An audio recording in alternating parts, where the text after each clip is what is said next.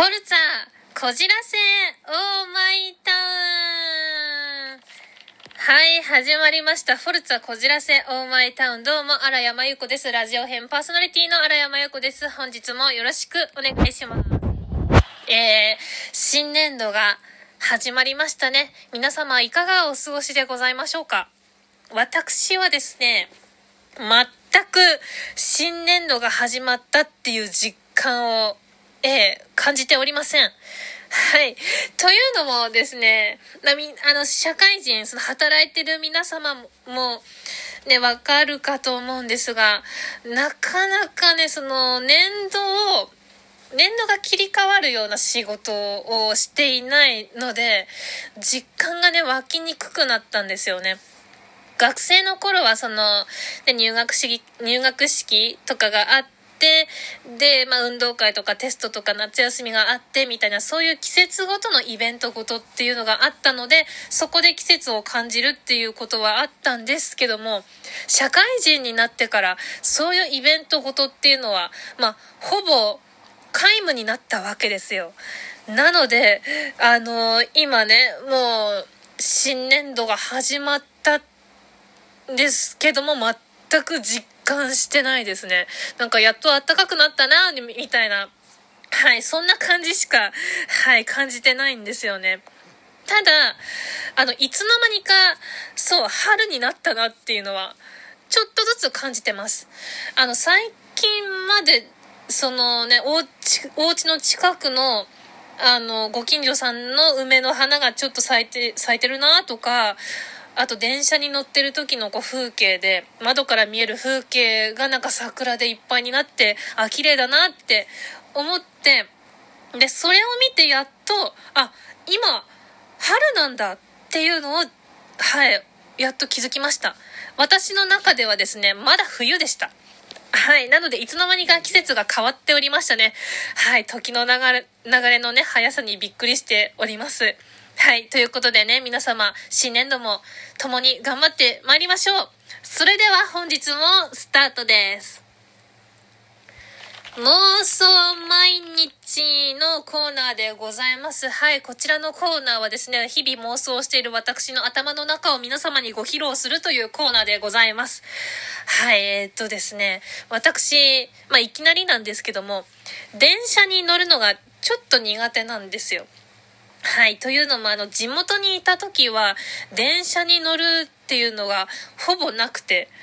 まあ、あの、電車もですね、1時間に1本とか、よくて30分に1本とか、そういう地域に住んでいたので、まあ、なかなかね、電車慣れしていないんですよね。特にね、あの、都会のね、あの、満員電車とか、たまに乗るんですけども、本当に、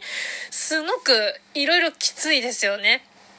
あの人のね、窮屈で、で、みんな朝急いでるし、で、ね、なんか息苦しいしみたいな、すごくね、満員電車ってね、ね大変なんですよね。まあ、それもあって、まあ、電車がね、なかなか苦手なんですよ。なので、電車に乗るたびに、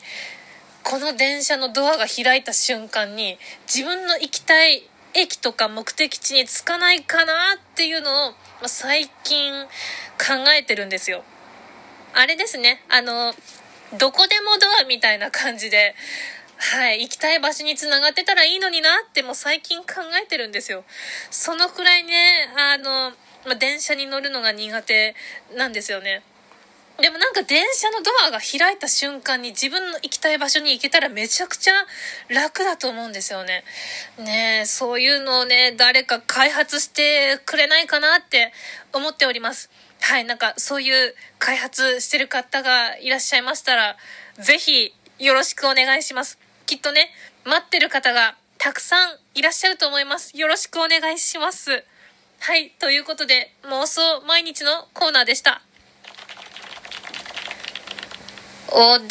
ガチャのコーナーでございます。今回のえお題がこちら。ドラマの中で憧れるやってみたいシーンはでございます。はい。えっと、これドラマじゃなくてもいいですかね。あの、映画でちょっとやりたいシーンがあるんですけども、あのですね、私、ハリーポッターシリーズ大好きなんですよ。はい。で、皆様もね、あの、見たことない方もいらっしゃるかもしれませんが、まあ、ハリーポッターはきっとご存知の方が多いと思います。で、ハリーポッターシリーズの後に、ファンタスティック・ビーストっていう作品、まあ今シリーズ第3作まであるんですけども、そのファンタスティック・ビーストの、あの、第2作目で、出てきたシーンがやりたいシーンがあるんですよ。ちなみにこのファンタスティック・ビースト、通称ファンタビって言うんですけども、ファンタビっていうのはハリー・ポッターシリーズの約100年ぐらい前の話なんですよね。はい、まあその時、そう、なので、若かりしダンブルドアとかが出てくるんですよ。ね、もうなんかもうすごいかっこいいんですよ。ジュード・ローさんが演じてらっしゃっててすごくかっこいいです。はい。で、そのファンタビ2に出てくる、もう最後の本当クライマックスのシーンなんですけども、あの、グリンデル・バルドっていう闇の魔法使いがいるんですよ。この魔法使い、グリンデル・バルドって、あの、ハリー・ポッターのアズカバンの囚人に出てくる人物なんですけども、まあ、この闇の魔法使い、グリンデルバルドがこう逃げるために、青いこう炎をまとった鳥みたいな魔法を出すんですよ。で、その鳥っていうのがもう辺りをね、もうね、暴れまくって大変なことになるんです。それを抑えるために、主人公のあのニュート・スキャマンダーと、あのいろいろ魔法省の人たちが、その魔法を抑えるために使う呪文があるんですよ。それが、フィニートっていう呪文なんですね。こう意味は呪文よ終われっていう意味なんですけどもこの使い方がめちゃくちゃかっこよくてそのフィニートって言いながら杖を地面に突き刺すんですよ。そうすると地面がバリバリバリってなってであのみんながフィニートって言ったその呪文があの火の鳥を抑えるっていうシーンがあるんですよ。もうこのシーンがめちゃくちゃかっこよくて、私これ映画館で見たんですけども、もう映画館で見た瞬間に、うわ、めちゃくちゃやりたいって思いました。もう今やりたい、フィニートをやりたいって。で、映画館終わった後にフィニートの印象が強すぎて、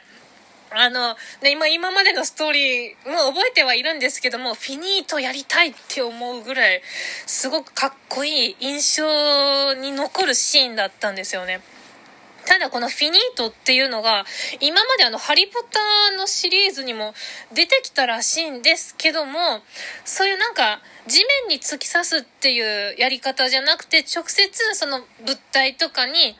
あの、杖を向けて、こう呪文を唱えるっていう感じだったんですよ。なので、この杖を地面に突き刺して魔法を発動させるっていうやり方がすごく斬新だし、びっくりしたんですよね。ね、かっこいいって思って。これをめちゃくちゃやりたいなってずっと思っております。はい。ね、魔法使いになりたいってずっと思ってるので、いつかできたらいいなって思っております。はい。以上、お題ガチャのコーナーでした。はい、エンディングでございます。ね、ハリポタ世界のあの杖を見た時にすごく衝撃的だったんですけども、今までの魔法使いのイメージと違って、まず杖が短いっていうのが驚いたんですよね。で、長くても30センチぐらいらしいんですよ。でもほんと短い人はなんか十何センチ、12、3センチとか、そういう短い杖で魔法を発動させるっていう。で、その、ハリポタ世界の魔法の使い方、杖の使い方っていうのが本当にかっこよくてスタイリッシュでいいなってずっと思ってたんですよ。なので、フィニートの使い方もすごく衝撃的だったんですよね。地面に杖刺しますかっていう。はい、もうそれですごくワクワクしましたね。いつかね、ファンタビー世界に入ってフィニートってやってみたいなって思います。皆様も憧れのね、魔法とか呪文とかありますでしょうか？ありましたらぜひ教えていただきたいと思います。ということで、フォルツァ、こじらせ、オーマイタウン、どうも、荒山由子です。ラジオ編パーソナリティの荒山由子でした。次回もお楽しみに。ありがとうございました。